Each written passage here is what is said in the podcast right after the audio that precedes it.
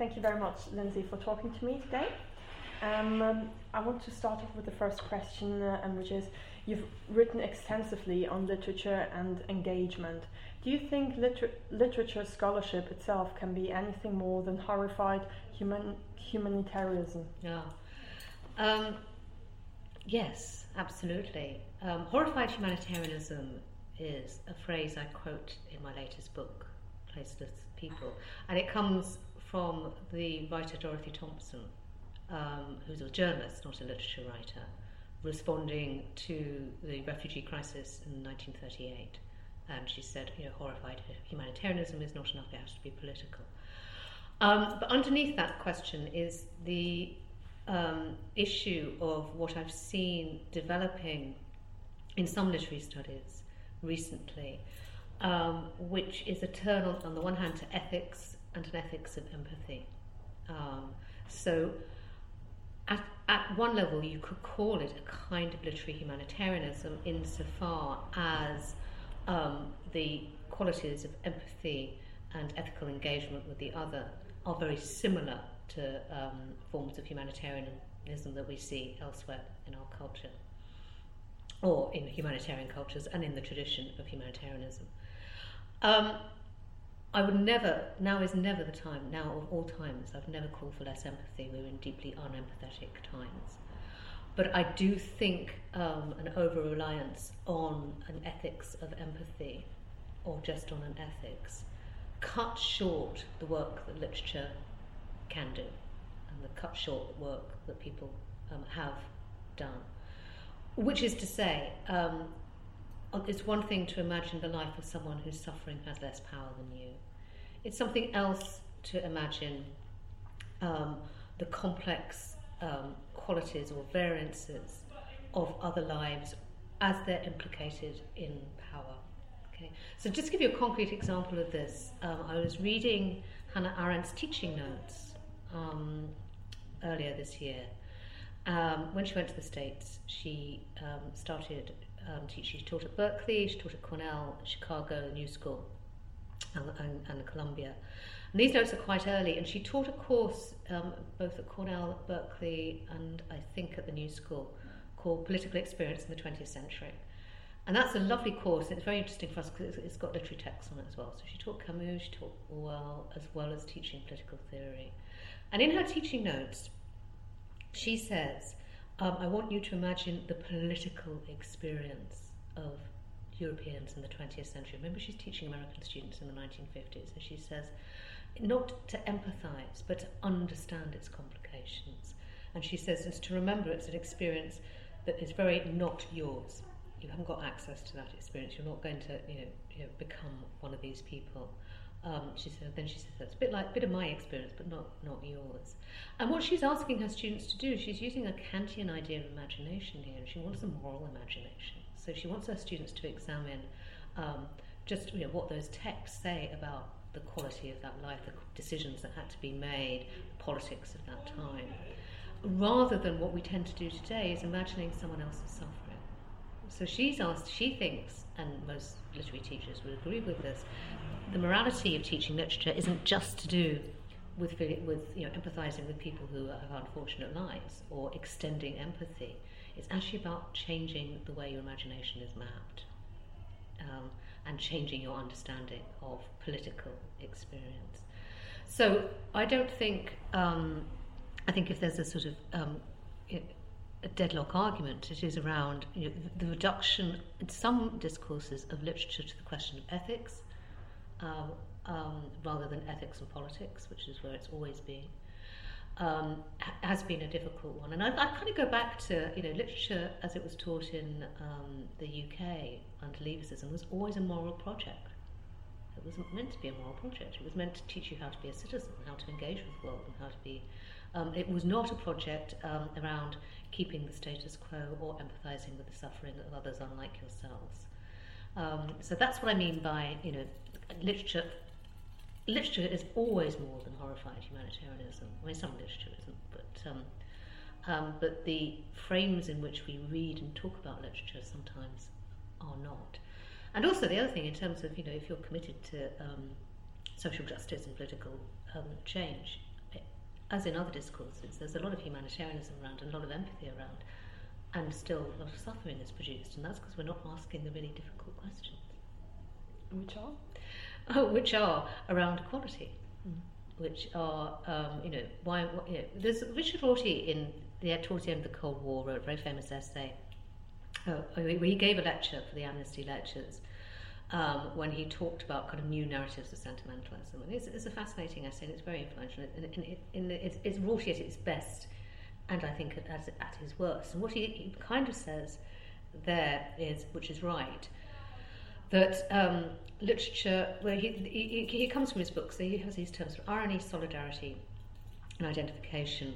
Um, and the irony is there because the Western reader or writer um, knows that his or her position is a morally dubious one. Okay, so irony is his answer to that. Um, but what we need is writers to produce new sentimental narratives in order for us to engage with other people um, and to understand their, their lives in order to produce a kind of solidarity. It's quite clear, um, 20 years after Rorty, that that is breaking down. I mean, there, there's a kind of literary humanitarianism that's implicit in Rorty's position, which says we need, he actually says at one point, you know, people are suffering so bad they need other people to speak for them. And so the whole prism of that is based around um, the Western liberal imagining someone else's life. Um, whereas obviously what's being what's producing um, the Western liberals' anxious suffering is the fact that she knows that her privilege of her life is predicated on the suffering of others. That's and that's what we've seen, you know, in the last eighteen months is a realization of, of that. So that kind of, you know, that that's sort of what I, and so so I do think. I mean, I I, I always read the, the Rorty essay with some suspicion, um, partly because of his overconfident, and I don't care if it's ironic. Sometimes when you think you're being ironic, um, you're just being offensive. His over reliance on the we liberals, we liberals, as if there's nobody else in the room.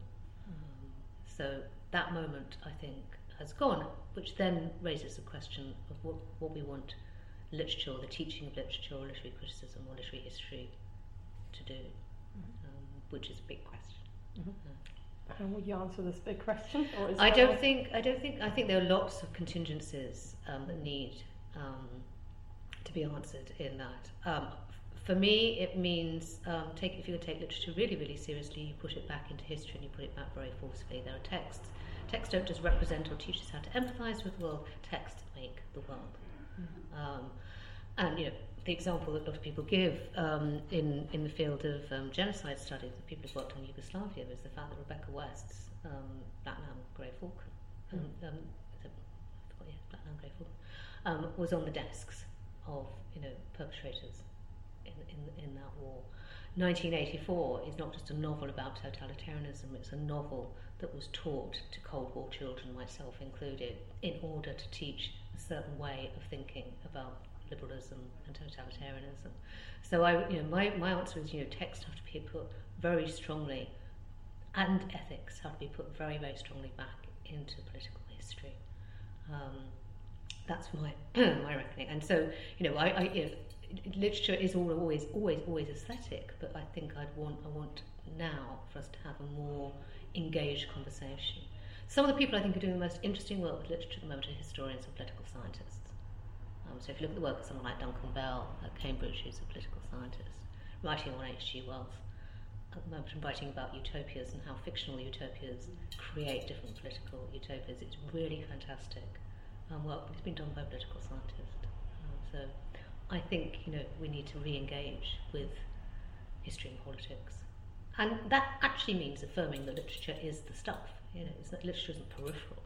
Literature isn't just humanitarianism It doesn't come on later to say the world is awful, but we can respond to it in more or less exquisite or bad ways.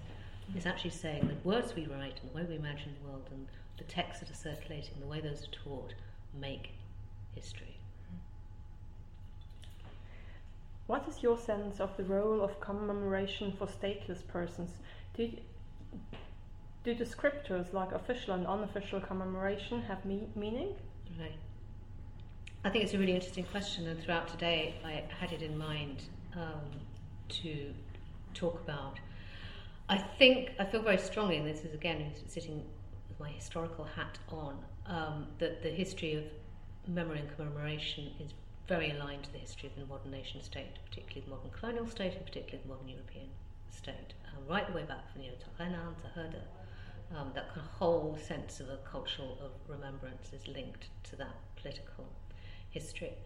So the question of what happens to statelessness is a really interesting one.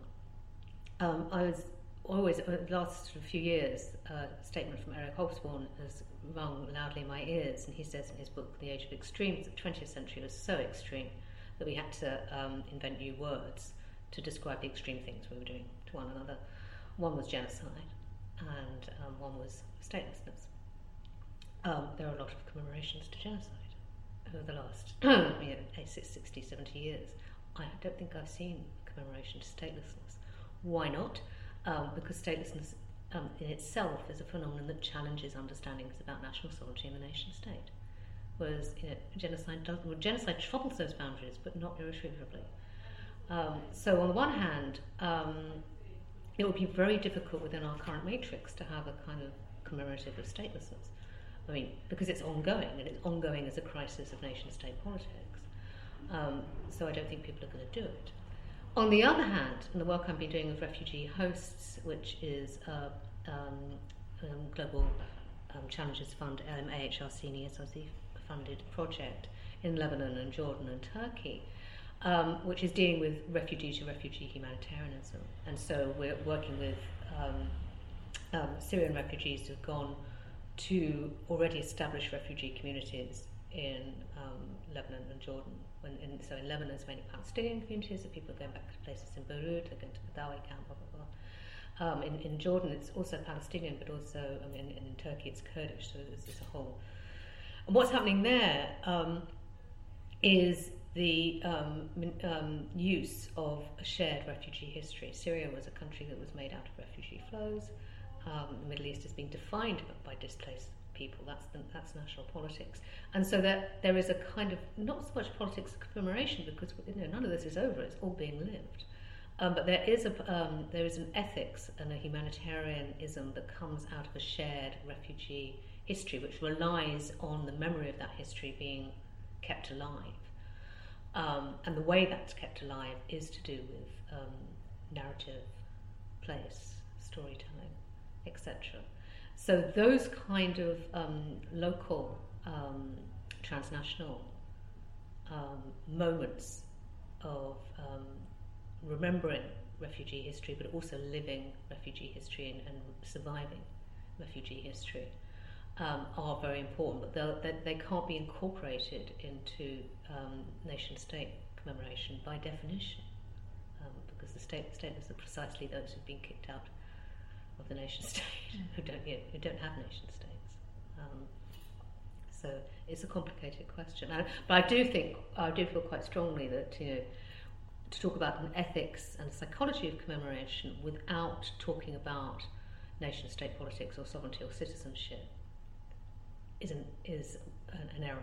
I think we'll, we'll end up having the same conversations again and again and again because we won't actually understand where the power investments are coming for that kind of politics. Mm-hmm. In the judicial imagination, writing after Nuremberg, you consider the nexus between law, imaginative literature, trauma, and justice. How do these things interact in cultural practices of commemoration? Right.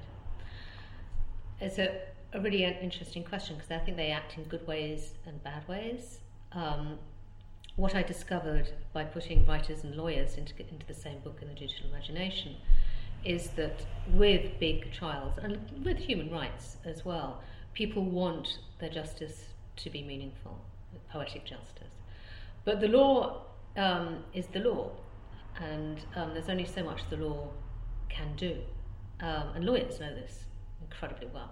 Um, so there's always going to be a deficit, a kind of moral deficit, between what the law can do um, and what it might do. And that's why when you, when you look at writers who write about justice, who are writing about Nuremberg or write about the Eichmann trial, um, to put those together, you get a bigger picture of, of the whole story.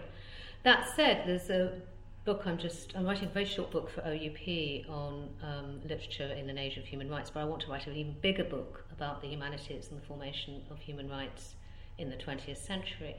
because the traffic between writers, um, um, historians, moralists, philosophers, and the development of human rights has always been very, very intimate. And social sciences don't like to own up to this. It's like it's law. You know, the narrative is you know, World War II happened. Um, international relations got taken over by the social scientists because the historians and all the human- humanities people had shown that they were completely bad at doing this. Um, so they needed a kind of more scientific basis. And certainly, you know, the, the development of human rights law um, as it went into the 60s and 70s bore that out. Uh, it was it was sort of very rationalist and pragmatic. But at the beginning and, and, and the, the, the kind of moments where human rights changes itself have had a very intimate relationship with you know either writers or people who understand writing. Virginia Green um, Gildersleeve, one of the first women um, heads of an American college, wrote a lot of the um, UN um, founding founding statement. Um, and when you look at the development of human rights um, from in terms of you know, post-colonialism, would, would, would we have the same articulation of international law and global justice without Wole Soyinka? I don't think so. Without Achebe, um, there's, there's, there's something that moves. Or more locally, look at the European campaign against capital punishment. Know, capital punishment was technically banned under um, the European Convention, but no one really wanted to get rid of it, partly because you know, um, certainly in France and England, we were involved in finishing up our dirty colonial wars, and we still wanted the right. It took us an awful long time to ratify the European Convention on Human Rights because of that reason. Um, but they, to turn that into law, that was a group of writers. That was Camus working with Koestler, working with other people, providing what um, Raymond Williams would call the kind of structure of feeling, the ideas that would you know, allow the law to make sense. So that kind of interaction between imagination um, and law and history is terribly um, important, and that we do need to understand those kind of connections. I always say, um, you know, if you look at literature and human rights, literature and, and, and um, law, people are always doing two things. One is they're accurately, and I'm quoting here from Elaine Scarry, one thing that you need to be able to do to think what is accurately establish what has happened and what is the case. Um, and the other thing you need to be able to do if you're involved in um, political and social justice is to imagine what might happen, what could happen, what's not there, what's absent. Um, and she says, you know, the name of these two things is literature and history, but it's actually that, that kind of double mo- moment of being, you know, empirical and establishing real stuff, and the interaction with imagining it is negative, imagining what needs to happen. And to any kind of um, culture on human rights, based on around human rights or democracy, those two things are absolutely essential. Um, but I guess go back to your first question around horrified humanitarianism. We can't just do the imagining. You know, we need to get a bit hard-headed about the limits of that, that project. Um, and again, maybe be like that earlier generation who are quite happy to be interdisciplinary or go and work policy or go and ask, you know, how, what might it look like if we invented, what might human rights look like if we try to reinvent them? And that's what people were trying to do, more or less within the constraints of um, real politics and the Cold War and the threat of nuclear terror, which kind of did concentrate minds. Thank you very much. Okay, thank you.